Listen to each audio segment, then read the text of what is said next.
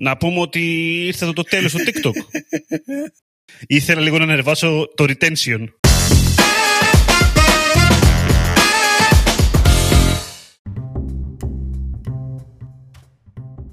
Καλησπέρα. Digital Jam είναι 2023, είναι το πρώτο επεισόδιο της χρονιάς και παραδοσιακότατα είμαστε εδώ πέρα μαζί με τον Δημήτρη Καλετζή. Δημήτρη. Καλησπέρα Δημήτρη. Άλλαξε το intro και μπερδεύτηκα, άρχισα να μπω. Έχεις δίκιο, έχεις δίκιο, εγώ φταίω γι' αυτό. Δεν μπορώ αυτά τα unexpected ρε παιδιά, είμαι σαν AI και εγώ. Dimis GPT ε, και άργησα να, να πάρω την πληροφορία. Λοιπόν, ο Δημήτρης έχει πάντα αυτό το ζήτημα στο podcast. Άμα το αλλάζω το intro ή το outro, πάει, μιλάμε εκεί πέρα, βραχικυκλώνει, λέει όχι τώρα τι κάνω τώρα, μπαίνω δεν μπαίνω, τι κάνω. Μπερδεύομαι. Ε, είναι παίζω με τα OCD. Εγώ αυτό κάνω, καταλαβαίνεις. Τι θα μιλήσουμε σήμερα για προβλέψεις και trends για το 2023. Ξεκινάω εγώ Δημήτρη.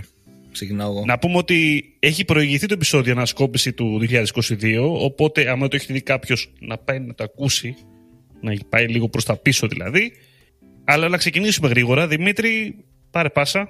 Λοιπόν, θα το πω εγώ. Θα το πω εγώ. Θα το πω Δημήτρη. Θα το πω και, και θα γίνω πάλι το. Πώς λέγεται. ε, ο outlaw του digital marketing. Πιστεύω ότι θα είναι η χρονιά, όχι στο marketing γενικότερα, έτσι. Οι προβλέψεις δεν αφορούν την κοινότητα του marketing, αφορούν το marketing, άρα αφορούν την κοινωνία γενικότερα. Έτσι. Ε, δεν αφορούν μόνο το μικρό κοσμό μας. Νομίζω ότι θα είναι η χρονιά με τα περισσότερα podcast ever. Νομίζω ότι το 2023 θα κάνουν όλοι podcast, θεωρώ.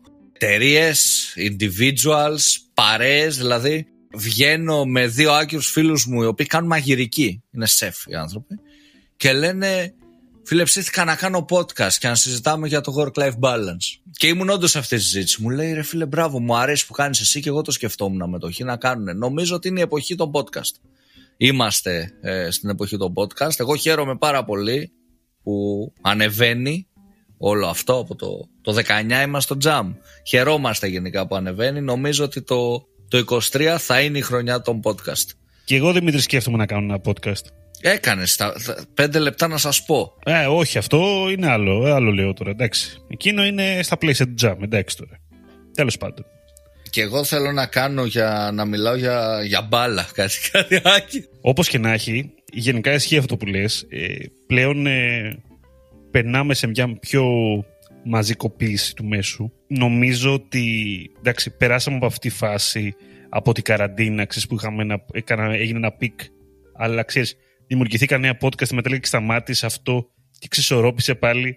Ε, και τώρα, με μια κανονικότητα τέλος πάντων γύρω μας, αυτό αρχίζει λιγάκι και, και παίρνει πιο σωστά το δρόμο του και μεγαλώνει. Πάει εκεί που έπρεπε να πάει τέλος πάντων. Οπότε, ναι, αυτό, ναι, αλλά με κανονικούς ρυθμούς, δηλαδή, όχι με ρυθμούς ε, καραντίνας τέλος πάντων. Ε, αυτό ήθελα να, να εξηγήσω. Κοίτα, βέβαια, βέβαια, θα πω εγώ ότι νομίζω ρε παιδί μου ότι στο κομμάτι podcast επειδή ακόμα δεν έχουν πιάσει τα νούμερα το είχαμε πει σε άλλο jam αυτό έτσι νομίζω σε άλλο jam το λέγαμε ότι ρε παιδί μου ακόμα και τα top podcast στο YouTube τα βλέπει ο μέσος Έλληνας έτσι εκεί έχει τα πολλά views που είναι vidcast δεν είναι ακριβώς ήχος Νομίζω ρε παιδί μου ότι μπορεί κάποιος να απογοητευτεί εύκολα. Ξέρεις, να ανοίξει να δει ότι με ακούνε δύο άτομα, η κοπέλα μου και η μάνα μου, και να πει το κλείνω. Δηλαδή πιστεύω ότι θα έχουμε και τέτοια παραδείγματα που σε βάθος ε, ενός δύο μηνών θα φεύγουν shows αλλά νομίζω πως είναι έτσι μια καλή ευκαιρία τώρα που θα μπουν και νέα άτομα να φέρουν και νέο κόσμο που μπορεί να μην και podcast γιατί ακόμα και αν είμαι no name δεν χρειάζεται να είμαι influencer εγώ σαν Δημήτρης μόνο που θα κάνω podcast θα φέρω και 10-20 φίλους μου και θα τους βάλω στη λογική ότι υπάρχει αυτό το πράγμα ξέρεις, και μπορεί να το ανακαλύψουν να μην ξέραν ότι υπήρχε το podcast και μόνο και μόνο θα μπουν να δουν Α, τι έγραψε ο φίλος μου Δημήτρης, να ακούσουν ένα άλλο podcast και να γίνουν regulars. Οπότε νομίζω ότι αυτό μόνο καλό έχει να κάνει στο industry. Καλό γενικά το θα υπάρχουν πολλά podcast.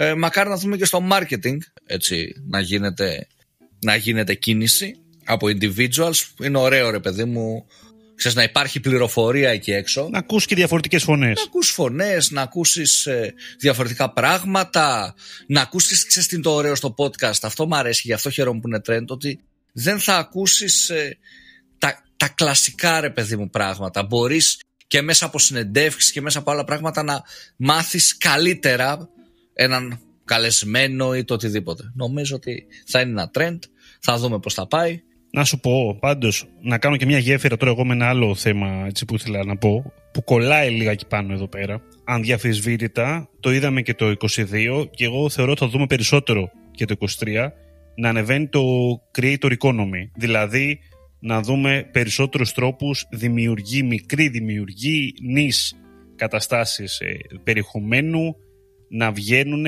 και να μπορούν να κάνουν περιεχόμενο και να τα βγάζουν τέλος πάντων να, να βγάζουν κάτι της και να είναι εκεί έξω. Δεδομένου ότι και οι πλατφόρμες ε, προσανατολίζονται εκεί πέρα πάρα πολύ όλοι προσπαθούν να το κάνουν αυτό. Το βλέπουμε ακόμα και στο TikTok, ακόμα και, στα, και στο YouTube με τα stickers, με τα super chat, τα, όλα αυτά τα, που υπάρχουν εκεί έξω, τα συνδρομητικά μοντέλα, το Patreon και ούτω καθεξής, το συνδρομητικό του Spotify.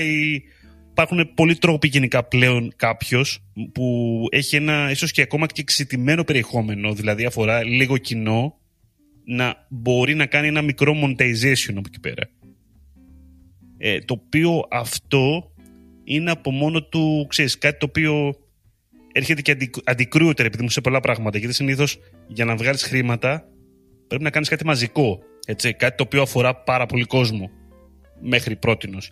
Τώρα σου λέει ότι, okay, μπορεί να έχεις 100 που σε ακούνε, αλλά μπορείς να βγάζεις κάτι και να ζήσεις από αυτούς. Είναι λίγο διαφορετικό μοντέλο και το πρόβλημα σε εμάς είναι ότι είναι Ελλάδα. Εντάξει, okay. Αυτό που λέμε πάλι δηλαδή μικρά κοινά. Όπως και να έχει, θεωρώ ότι θα παίξει ένα ρόλο και θα το δούμε και περισσότερο. Όχι μόνο στα podcast και στο YouTube και ούτω καθεξής. Και στο TikTok λογικά. Και μιας και είπαμε TikTok, να πάμε στο TikTok. Πάντα πηγαίνουμε στο TikTok σε αυτή την εκπομπή. Είμαστε fans. Okay, ναι, ισχύει. Είμαστε fans εν τέλει, δεν το κρύβουμε. Να πούμε και ψέματα. Δεν θα πούμε. Να πούμε ότι ήρθε το, το τέλος του TikTok. Εντάξει, έχεις χαζέψει εσύ Δημήτρη. Όχι, δεν θα το πούμε. Εντάξει, είπα. Ήθελα λίγο να ανεβάσω το retention. να, κάτι να, πρέπει να πούμε κάτι ακραίο. Θα το βάλω αυτό στην αρχή του επεισοδίου για να, υπάρχει, να ανεβεί το retention. Να λένε, Ω, κάτσε πάμε εκεί πέρα να το ακούσουμε. τι, λέει, τι λέει, ρε, τι λέει αυτός για TikTok; Κοίτα. Νομίζω μόνο θετικά vibes έχουμε για προς τα εκεί και κυρίως ε, είμαστε περίεργοι, το, νομίζω το λέγαμε ξανά μαζί, το τι καινούριο θα μας φέρει το TikTok. Ναι. Εγώ θα σου πω σαν χρήστη πλατφόρμας, Δημήτρη. Ε, τώρα αυτό δεν είναι trend απαραίτητα για το 23, είναι και για το 22, το λέγαμε δηλαδή σε ένα επεισόδιο.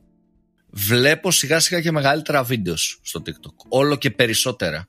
Οπότε πιστεύω πως με τη λογική του entertainment ε, τίτλου τέλος πάντων που παίρνει το, το TikTok ότι θα πάμε σιγά σιγά σε χρήση, σε χρήση και μεγαλύτερο βίντεο. Δεν νομίζω ότι θα είναι στο Q1 ή στο Q2 ούτε καν στο Q3 πιστεύω του 23 πάντως όχι στο Q1 και στο Q2 νομίζω έτσι κάνοντας τον futurist και εγώ Νομίζω ότι μπορούμε να, να πούμε ότι σε Q4, στο Q4 ή από 24 ίσως, ότι σιγά σιγά ο κόσμος μπορεί να μπει στη διαδικασία να βλέπει και ξέρεις, να βαρεθεί ίσως, να κουραστεί βασικά, είναι νομίζω πιο σωστό, το short form περιεχόμενο μόνιμα, short, και να θέλει να δει και λίγο περισσότερα πράγματα, να θέλει και να εμβαθύνει. Δηλαδή νιώθω ε, με όλα αυτά τα ερεθίσματα που έχουμε βλέπε τα short form video παντού, παντού. Βλέπε τις εύκολες απαντήσεις του chatted GPT. Ε, όλα αυτά είτε ο, ο κόσμος, ο μέσος χρήστης θα γίνει εντός εισαγωγικών ηλίθιος, εντός εισαγωγικών έτσι μη κάποιος, δηλαδή θα τα περιμένει όλα έτοιμα και επιφανειακά και πλέον δεν θα εμβαθύνουμε σε τίποτα. Έλα ρε, μου το είπε το, το chat. Δεν χρειάζεται να διαβάσω άλλο άρθρο, μα το λέει εδώ. Και δεν θα εμβαθύνουμε σε τίποτα. Θα τα βλέπουμε όλα επιδερμικά και θα παίρνουμε προφορίες σε μισό λεπτό βίντεο.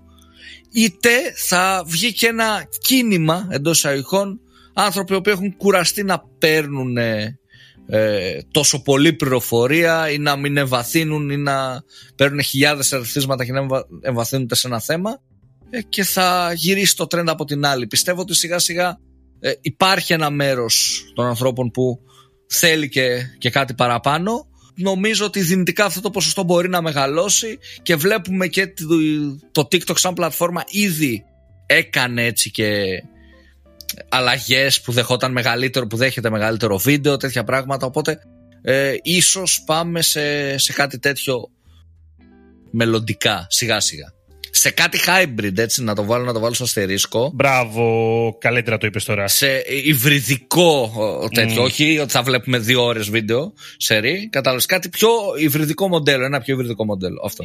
αυτό ρε παιδί μου, κάπως αυτό θα νορμαλοποιηθεί τέλος πάντων. Θα γίνει λίγο, πώς το πω μια λέξη, θα γίνει λίγο πιο φυσιολογικό. Δηλαδή, δεν θα καταλώνει ο άνθρωπος πέντε ώρες short βίντεο, θα καταλώνει, ξέρω εγώ, τρεις και δύο ώρες κάτι πιο μεγάλο. Δηλαδή, θα αναζητήσει ο χρήστης αργά ή γρήγορα και το λίγο παραπάνω. Αυτό θέλω να πούμε.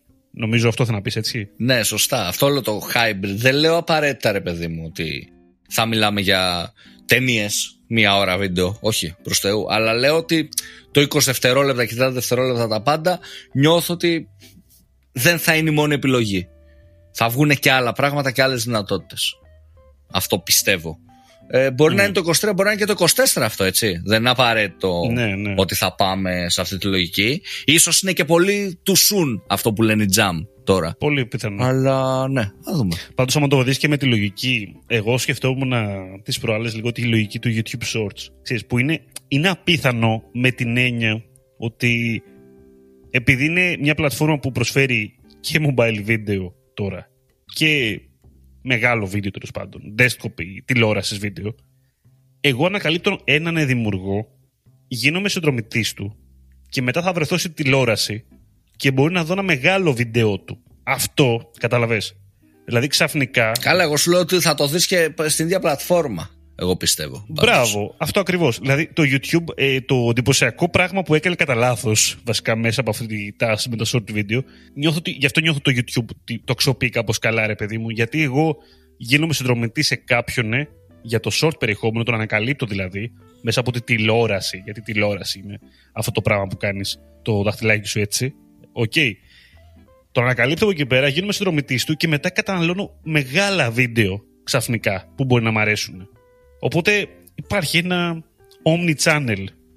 Το TikTok αυτό δεν μπορεί να το έχει ακριβώς έτσι, γενικά, έτσι όπως είναι τώρα. Το κάνει σε άλλα κανάλια τέλος πάντων. Okay, μην, το κοιτάμε τώρα μόνο, μόνο καναλικά τέλος πάντων. Εντάξει, νομίζω ότι είναι αυτό που λέγαμε. Δεν έχει να κάνει με το social, έχει να κάνει και με τον... Ε, πλέον είναι ο influencer, έτσι, είναι ο άνθρωπος, δεν είναι το social. Ε, εκεί κερδίζει και το TikTok. Ότι έχει κάνει enable τον κάθε έναν να γίνει influencer, να γίνει creator βασικά. Να μην χρησιμοποιήσουμε τη λέξη influencer, είναι λάθος στην προκειμένη περίπτωση, αλλά έχει κάνει enable, έχει ενεργοποιήσει τον κάθε χρήστη του social network που λέγεται TikTok να γίνει influencer. Για, αυτό είναι πλέον και τα, social, και τα social media, δεν είναι κάτι άψυχο. Δεν είναι ότι mm-hmm. α, πουλάει το Facebook, το πουλάει εντός εισαγωγικών έτσι. Θέλω να μπω στο Facebook και θέλω να μπω στο Instagram, θέλω να μπω στο TikTok. Είναι ότι θέλω να δω ένα συγκεκριμένο τύπου περιεχομένου και συγκεκριμένα άτομα. Άρα το κοινό πάει εκεί που πάνε και οι creators. Το TikTok αυτό που έχει κάνει πολύ καλά μέχρι στιγμής και γι' αυτό είναι, είναι ο winner του 2022, νομίζω, με μεγάλη διαφορά από το δεύτερο, σε επίπεδο social media, είναι ότι έχει κάνει enable το κοινό να γουστάρει να δημιουργήσει περιεχόμενο. Τόσο απλά, έτσι. Λοιπόν, και μιας και είπαμε για TikTok, να πάμε γενικότερα στα υπόλοιπα social media. Να πάμε, Δημήτρη, γιατί όχι. Αν και εγώ με το TikTok καλύφθηκα, να σου πω την αλήθεια. Ναι. Αλλά ας πάμε. Λοιπόν, κοίτα να δεις. Δύσκολη χρονιά θα πω. Εγώ αυτό βλέπω. Γενικότερα για τα περισσότερα social media. Πραγματικά. Δύσκολη χρονιά δεν, δεν είναι σε TikTok. Θα σου πω. Έτσι. Ναι, εκεί άστο. Ε, αυτό που δεν μπορώ να προβλέψω καθόλου και ποτέ δεν μπορούσα τα τελευταία χρόνια είναι τι θα γίνει με το Instagram. Σοβαρά σου μιλάω. Είναι η πιο ε, περίεργη πλατφόρμα πλέον για μένα. Δεν μπορώ να καταλάβω τι έχουν στο μυαλό τους γιατί καταλαβαίνω ότι πάνε λιγάκι όπου φυσάει ο άνεμος. Απλά μάλλον πρέπει να δούμε τι θα κάνουν οι υπόλοιποι, τι θα κάνει το TikTok και να καταλάβουμε τι θα κάνει το Instagram. Το Instagram προσπαθεί πάρα πολύ να ενεργοποιήσει το κοινό του. Εν τέλει και το Facebook βέβαια, αλλά το Facebook έχει άλλους τρόπους. Έχει τα groups, πες. το Instagram δεν, δεν το καταφέρνει τόσο πολύ με τα Reels, ας πούμε τώρα. Ε, τα Reels είναι κυρίως brands και πολλοί creators οι οποίοι είναι ήδη στο TikTok, έτσι, σε αυτή τη φάση. Δεν έχει καταφέρει να ενεργοποιήσει το κοινό. Όχι, καθόλου, καθόλου. Και δεν μπορώ να καταλάβω πού θα οδηγηθεί αυτό το πράγμα. Και ξέρεις γιατί. Και ξέρεις γιατί πιστεύω δεν το έχει ενεργοποιήσει. Γιατί; Πιστεύω, ρε παιδί μου, ότι το TikTok σου δίνει και τη δυνατότητα επειδή ακριβώς δεν είναι ακριβώς social media. Είναι πλατφόρμα ψυχαγωγίας εν μέρη. Είναι entertainment, είναι information. Κατάλαβες, είναι άλλο, άλλο πράγμα. Δεν είναι social. Δηλαδή, όταν σκέφτεσαι TikTok, το πρώτο πράγμα που σκέφτεσαι δεν είναι ότι θα μιλήσεις με κάποιον. Και δεν είναι ότι θα δεις έναν φίλο σου. Πολύ σημαντικό αυτό, έτσι. Δεν είναι ότι θα μπεις στο TikTok να δεις έναν φίλο σου, ενώ στο Instagram θα δεις έναν φίλο σου. Ναι. Άρα, στο Instagram η ντροπή του να δημιουργήσει ένα reel, ένα βίντεο, το άγχος του φακού, το άγχος της κάμερας, είναι πολύ μεγαλύτερο από ότι στο TikTok. Ναι. Γιατί στο TikTok ξέρεις, νιώθεις το, το νιώθεις, δεν ισχύει. Δεν, δεν σου λέω ότι ισχύει, αλλά νιώθεις ότι έλα μωρέ, δεν είναι. Είναι το TikTok profile μου στο Instagram για κάποιο λόγο ενδεχομένως να έχεις κάποια φοβία να ακούσεις τον εαυτό σου, να δεις τον εαυτό σου σε ένα βίντεο. Ναι, γιατί κοίτα λίγο τώρα. Αν δεν είσαι influencer, έτσι, αν είσαι χρήστης. Προφανώς. Σκέψου λιγάκι πώς είναι το Instagram τώρα με αυτούς που ακολουθείς και πώς εσύ θα κάνεις ένα stand out να πεις κάτι. Έτσι, θα το διπλοσκεφτείς. Τη φωτογραφία που θα ανεβάσεις θα τη σκεφτείς παραπάνω. Το βίντεο, το, ό,τι. Κάποια πράγματα, ρε παιδάκι μου, πέρα από τα story, που τα story για κάποιο λόγο έχουν μπει κάπως στη συνείδηση ότι είναι λίγο πιο πρόχειρα, πιο. Αυτό κάπως το έχει κερδίσει εκεί πέρα. Ότι είναι λίγο backstage τέλος πάντων ε, μια λογική. Στα υπόλοιπα όμως, ότι είναι ροή, δεν υπάρχει μια αυστηρότητα. Ξέρεις, δηλαδή έχει να κάνει και με τους φίλους σου και με το περίγυρό σου και με τους influencers και όλα αυτά που σε αποθεί να κάνεις κάτι εσύ. Νιώθεις ότι δεν είσαι τόσο ικανός, δεν θες να εκτεθείς στους άλλους, δεν ξέρω είναι και αυτό που λες ότι το TikTok είναι όντως μια καθαρά entertainment πλατφόρμα. Ενώ το Instagram έχεις ανθρώπους που σε ακολουθούν και είναι. Μπορεί να σου ρε παιδάκι, μπορεί να είναι οτιδήποτε. Δεν είναι απαραίτητα ότι είμαστε όλοι δημιουργοί. Ναι, ναι, ναι, ναι. ναι. Είναι άλλη λογική. Είναι άλλη λογική. Ε, ε στο, υποσυνείδητα, ρε παιδί μου, έτσι. Υποσυνείδητα είναι, έχει άλλο feeling ο άλλος όταν θα μπει στην κάθε πλατφόρμα. Ε, και νομίζω ότι εκεί κρύβεται και η επιτυχία του TikTok και η επιτυχία της πλατφόρμας στο να κάνει enable τόσους πολλούς χρήστες να δημιουργήσουν βίντεο περιεχόμενο που δεν το έχει καταφέρει μέχρι στιγμής καμία άλλη πλατφόρμα. Δηλαδή αυτό είναι τεράστια επιτυχία. Αν σκεφτείς πόσοι εκατομμύρια χρήστες μπήκαν στη διαδικασία να δημιουργήσουν βίντεο περιεχόμενο. Που μέχρι πρώτη, ας πούμε, ξέρεις, ντρεπόταν για να ακούν τη φωνή τους. Κατάλαβες; Είναι μεγάλη επιτυχία του TikTok σαν πλατφόρμα αυτό. Νομίζω ότι θα συνεχιστεί σε αυτά τα πλαίσια και να δούμε τώρα τι θα κάνουν τα άλλα social. Πώς θα, θα κάτσει μπίλια. Άμα το βάλεις κάτω, έχει να κάνει λίγο αυτό που λένε ρε παιδί μου, είσαι σε ένα δωμάτιο με λίγα λόγια, έτσι. Όταν μπαίνεις στα social media. Σε ένα social. Ε, οπότε μπήκαμε σε ένα δωμάτιο, και φοράγαμε όλοι πιτζάμες. Okay. Είναι διαφορετικό από το να μπούμε σε ένα δωμάτιο και να είναι όλοι κοστουμαρισμένοι και ξαφνικά να σου λένε Α, εσύ βγαίνει με την πιτζάμα. Δεν μπορείς να βγεις με την πιτζάμα. Πρέπει να το έχεις τέλος πάντων, έτσι. Και τώρα, κοίτα, το Instagram πραγματικά δεν μπορώ να καταλάβω τι θα κάνει. Δεν, από τη μία βλέπω τα reels ότι όντως πηγαίνουν καλά, περίεργος. OK. Okay. Αλλά εδώ είναι τώρα το παράδοξο, θα σου πω. Πηγαίνουν καλά σαν views. Ναι. Ε, αλλά δεν πηγαίνουν καλά σαν δημιουργία. Δηλαδή δεν βλέπουν τις ίδιες το ίδιο volume. Και, και αυτό που με νευριάζει παράλληλα είναι ότι το Instagram έχει μείνει πίσω, ρε παιδάκι μου. Δηλαδή έχει reels, παράλληλα δεν τα υποστηρίζει 100%. Δεν τα έχουμε τα reels παράλληλα. Κατάλαβες, δεν, είναι, δεν έχεις μουσική στην Ελλάδα, ας πούμε, σε πολλές περιπτώσεις να βάλεις. Δεν στο έχει ενεργοποιήσει εκεί πέρα. Οπότε δεν μπορείς να κάνεις τα μισά πράγματα που θα έκανες. Δεν έχεις πλήρη insights όπως θα είχες για μια άλλη περίπτωση. Δεν, δεν είναι ρε παιδί μου ακόμα. Νιώθω ότι είναι ακόμα beta. Δεν μπορώ να σου εξηγήσω αυτό το πράγμα. Μου δίνει μια τέτοια αίσθηση πάντα. Ενώ δεν είναι, εντάξει. Δεν είναι beta. Αλλά μου δίνει πάντα ένα feeling ότι δεν είναι ακόμα έτοιμο, ξέρεις ενώ θα έπρεπε. Οπότε θεωρητικά καλά θα πάνε τα reel. Απλά δεν ξέρω πού θα οδηγηθούν. Δηλαδή στο τέλος, δεν είναι ότι έχει πάψει ο κόσμος να ανεβάζει φωτογραφίες, ας πούμε, stories. Έτσι. Και τι επιπτώσεις θα έχει αυτό και για το shopping, άμα το βάλεις κάτω, που είναι ένα στόχος του Instagram, πάντα ήταν. Ήταν ένα μέσο το οποίο είχε έναν προσανατολισμό, μπορείς να πεις, γύρω και από το shopping. Αν φύγω από το Instagram, θα σου πω εκεί Αν πάμε στο Facebook, είναι ακόμα πιο περίεργα τα πράγματα.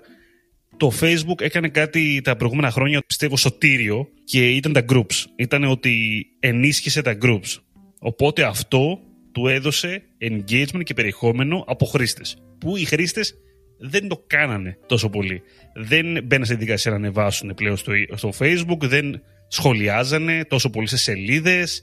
Δεν είχαν, είχε πέσει όλο αυτό το πράγμα. Από την άλλη, το Facebook είναι, είναι ένα μαζικό γενικότερα social media. Είναι λίγο, πώς να το πεις τώρα, ένα transformer γενικότερα το οποίο προσπαθεί να στριμώξει τα πάντα σε τάσεις και ό,τι υπάρχει και έξω. Ε, εντάξει, δεν θα πάψει να υπάρχει το Facebook, όπως και να έχει, ρε παιδί μου. Δηλαδή είναι μια. Είναι ένα. Είναι, είναι established, ok. Είναι η ναυαρχίδα των social media, ρε παιδί μου. Είναι ο παππούς. Ναι. Είναι, ο... είναι το email, πώς να το πούμε; Είναι σαν να έχεις email. OK. Okay. Βέβαια, εγώ θα δώσω μεγάλο prediction ότι αν συνεχίσει έτσι το Facebook, σε μια 15 ετία δεν θα υπάρχει. Και μπορεί να λέω και πάρα πολύ. Δηλαδή οι νέες γενιές δεν έχουν Δημήτρη Facebook. Αυτό είναι το πρόβλημα, θα σου έλεγα και εγώ. Δεν ξέρω τι γίνεται εκεί πέρα. Δηλαδή, όντως οι νεότερες γενιές έχουν λιγάκι.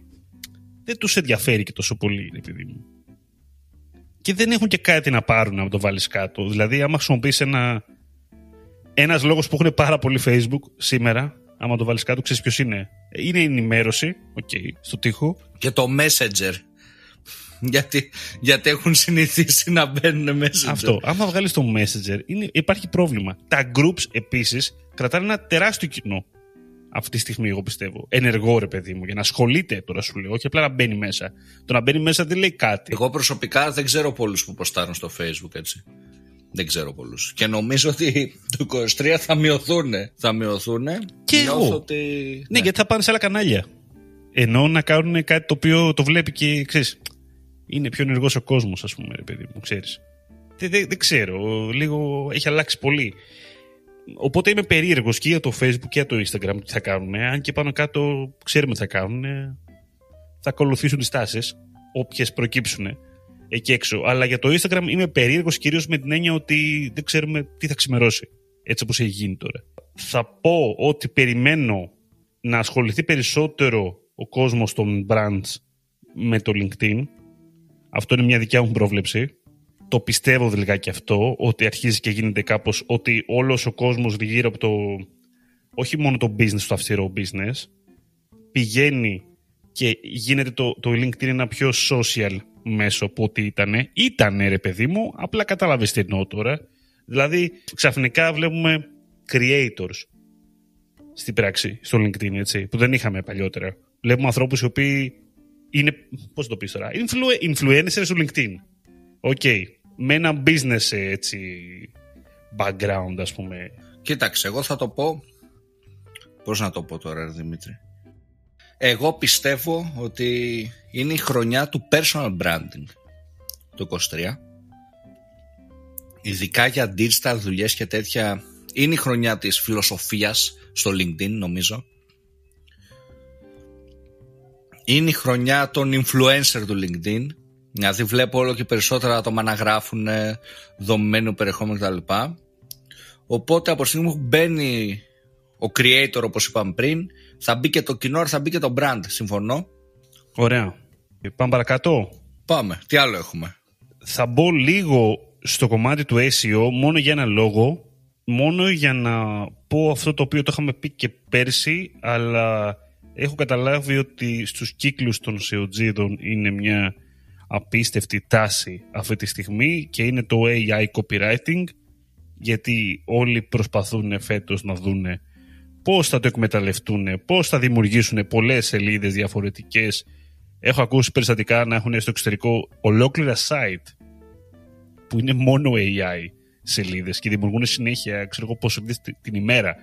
Τέλος πάντων, άρρωστα πράγματα, γενικά, θα πω εγώ τώρα, αλλά όπως και να έχει, θεωρώ ότι θα μας απασχολήσει λίγο περισσότερο και στο ελληνικό, τέλος, ελληνικό SEO. Δεν μπορώ καν να λέω αυτή τη λέξη, νιώθω πολύ περίεργα. Αλλά ναι, το είπα. Και στο ελληνικό SEO, λοιπόν, θα τους απασχολήσει πάρα πολύ το AI copywriting. Νομίζω η δυσκολία εδώ, εδώ βλέπω δύο προβλήματα για το μέλλον. Δεν ξέρω αν είναι το 23-24.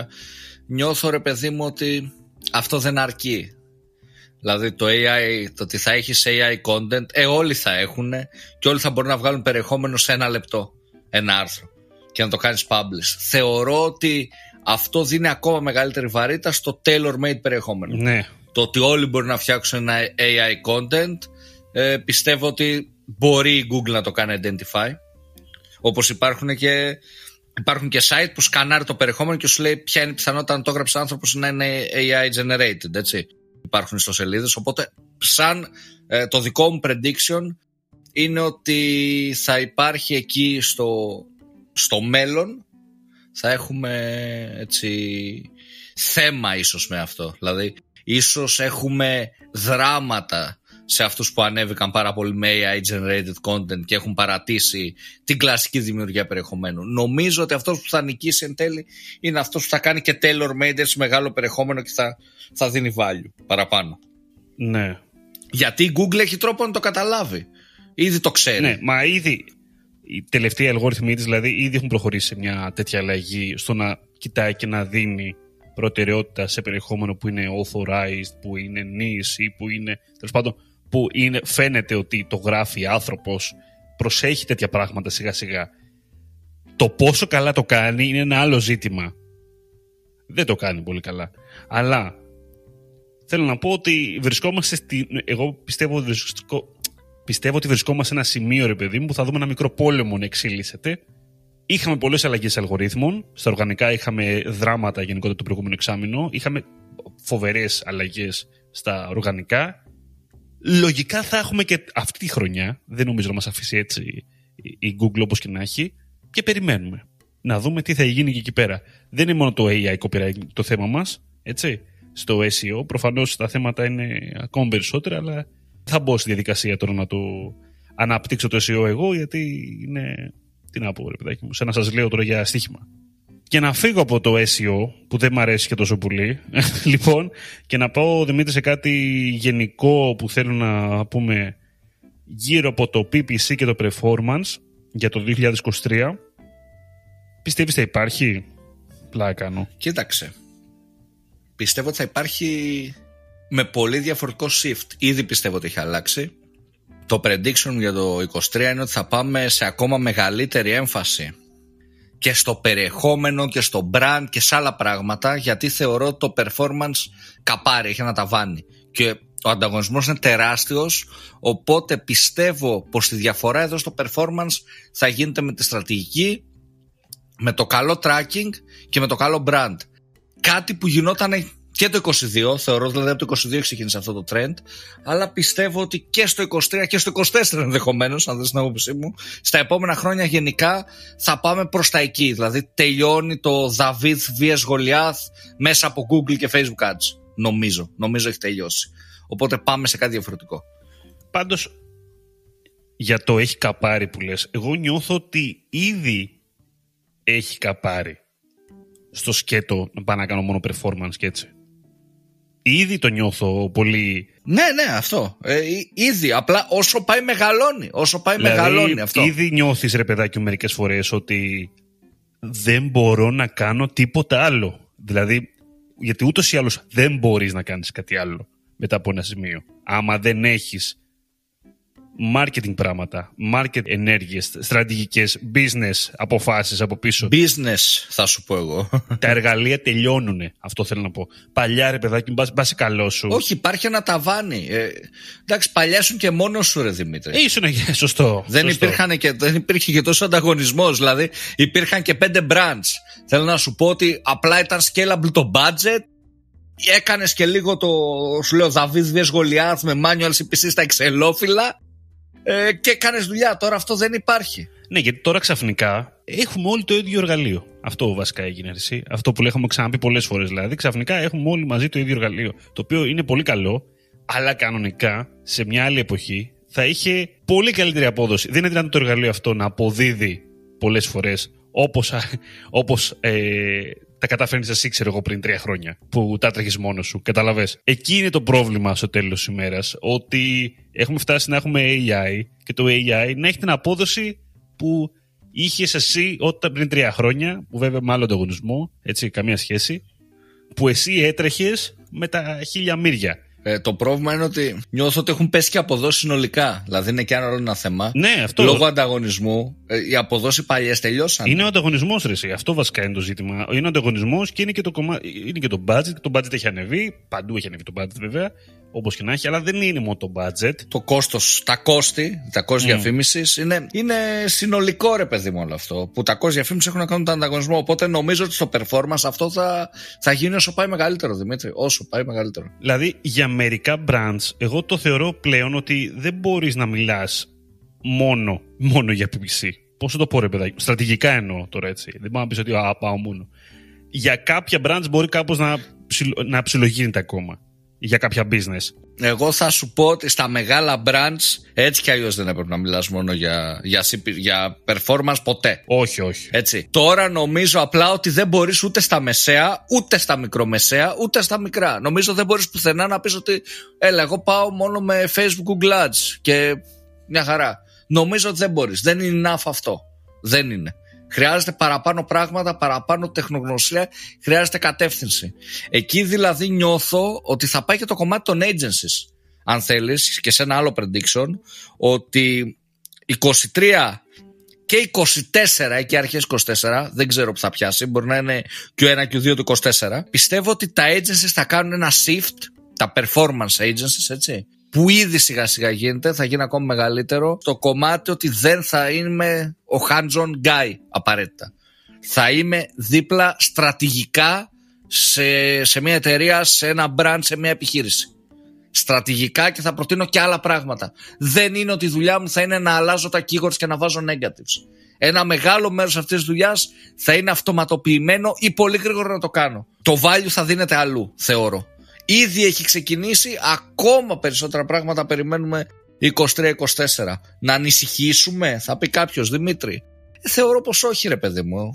όλα αυτά είσαι στον όποιο είναι στο digital ξέρει ότι πρέπει να μαθαίνει γρήγορα νέα πράγματα, να είναι έτοιμος να, να αλλάξει ό,τι ήξερε και να το ξεχάσει. Οπότε ε, δεν νομίζω ότι χρειάζεται ανησυχία. Απλά να είσαι λίγο alert ο καθένας μας, να δούμε που, προς τα που θα πάει και τι νέα skills θα χρειάζεται ε, όλο αυτό. Πολύ ωραία πιστεύω τα είπαμε. Λοιπόν, και να, αφήσουμε, να πούμε για το τέλος αυτό που θέλαμε να πούμε για τους product managers. Να το πούμε, να το πούμε Δημήτρη.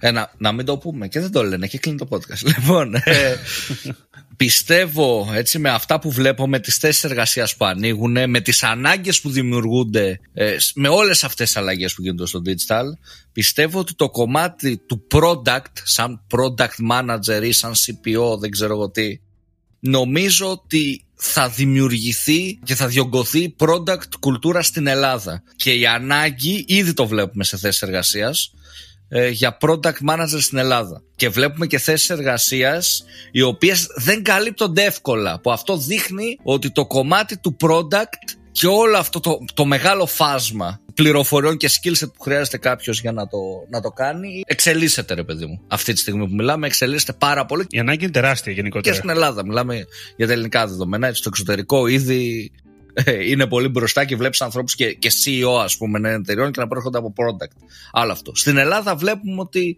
όσο πάει υπάρχουν και περισσότερες αγγελίες πάνω σε αυτό. Καλύπτονται δύσκολα, άρα πάει να πει ότι υπάρχει έτσι pool, περιθώριο βασικά, ε, για να μεγαλώσει αυτό το pool. Γιατί δεν υπάρχει pool ατόμων, θεωρώ. Υπάρχει, υπάρχει πάρα πολύ μεγάλη ζήτηση γενικότερα και φαίνεται πλέον και σε διαφορετικούς τύπους επιχειρήσεων να περνάει σιγά σιγά όχι απλά η κουλτούρα, η κουλτούρα και το μοντέλο λειτουργίας που θέλει να υπάρχει product manager ή product managers επίσης πολλές φορές, έτσι. Οπότε ναι και από μένα και ανθρώπους δηλαδή οι οποίοι είστε κοντά σε αυτό το κομμάτι και σε ενδιαφέρει το, και το project management και το product, management, και το product βασικά εκεί πέρα product manager. Αυτό είναι το πρόβλημα ε, στην Ελλάδα νομίζω, ότι όλοι είναι project managers. Ε, δεν είναι product το πρόβλημα, εννοώντας ότι αυτό είναι το πρόβλημα στις θέσεις εργασίας που δεν καλύπτονται. Ότι συγχαίεται αυτός ο τίτλος, ενώ είναι κάτι ρε παιδί μου στο τέλος της ημέρας διαφορετικό. άλλο job description. Ο, στο ένα είναι ότι κυνηγάς, ρε παιδί μου, κάποιον να κάνει deliver κάτι. Στο άλλο είναι ότι είσαι μέρος της λύσης ε, και συνδέεις πράγματα, έτσι. Είναι λίγο διαφορετικό πολύ. Αυτό είναι νομίζω ένα θέμα Ε, ότι μπερδεύεται λίγο ο ρόλος. μπερδεύεται ο ρόλος, ρε παιδί μου. Ναι, είναι, είναι θέμα, αλλά δεν, δεν νομίζω ότι θα φύγει. Δεν νομίζω, όχι, αλλά θα, θα ανέβει η κουλτούρα, θα ανέβει η, η, η γνώση, ο διαχωρισμός, ρε παιδί μου. Κατάλαβες. Πιστεύω ότι όλο και περισσότερο θα, θα αντιλαμβάνονται το διαχωρισμό και θα διαλέγουν μια μεριά, ας το πούμε έτσι. Ξέρεις τι, ενώ στα σκύλη εννοώ τώρα. Είναι ένα μέρος, αλλά νιώθω ότι είναι ένα, ένα πολύ μικρό, μικρό μέρος. Δηλαδή σε, mm. στις, στην Ελλάδα, ναι. Στην Ελλάδα, ναι. Και στην Ελλάδα, πολλές φορές σε πολλές θέσεις είναι, μπορεί να το λένε product και να είναι project manager, έτσι. Υπάρχει σε εταιρείες. Ναι, ναι, ναι. Ε, αυτό. Αν δεις το, το job description. Έτσι, αυτό. Πάντως σίγουρα αυτή τη στιγμή, ρε παιδί μου, ε, νομίζω ότι οι product managers στην Ελλάδα, κατά μεγάλη τέλος πάντων, ποσοστό, έχουν μέσα τους και skills project management. Δεν γίνεται να μην έχουν. Αυτό έχω καταλάβει. Διόρθωσέ με, άμα κάνω λάθος. Όχι ότι πρέπει να είναι αυτή η βασική τους δουλειά, αλλά σήμερα τουλάχιστον στην Ελλάδα, OK. Okay, θέλουμε τη γνώμη σας για όλα αυτά που είπαμε σήμερα. Θέλουμε τα δικά σας σχόλια, να διαφωνήσετε, να συμφωνήσετε. Δεν ξέρω τι θα κάνετε. Όπως και να έχει, εμείς τη γνώμη μας είπαμε. Καλή χρονιά να έχουμε. Να, να πω και πάλι. 2023, Digital Jam. Το τα λέμε λογικά. Λογικά τα λέμε και φέτος. Πρώτο ο Θεός. Να είμαστε όλοι καλά που λες και εσύ Δημήτρη. Καλά να είμαστε παιδιά και φέτος θα τα λέμε και του χρόνου. Για να τα λέμε και φέτος λοιπόν, άμα δεν έχετε δώσει ήδη πέντε έστω αστεράκια, τουλάχιστον πέντε αστεράκια στο Digital Jam σε Spotify ή σε Apple Podcast, κάντε το τώρα παιδιά, τώρα που είναι νωρίς. Όπως και να έχει, ακολουθήστε μας σε Facebook, LinkedIn, Instagram, ακούστε μας και γίνετε συνδρομητές στο podcast σε Spotify, Apple και Google Podcast. Τα λέμε την επόμενη φορά. Ήμουν ο Δημήτρης Ζαχαράκης, ήταν ο Δημήτρης Καλαϊτζής. Καλή συνέχεια. Καλή συνέχεια σε όλους. Ωραία. Έλα, μια χαρά βγήκε.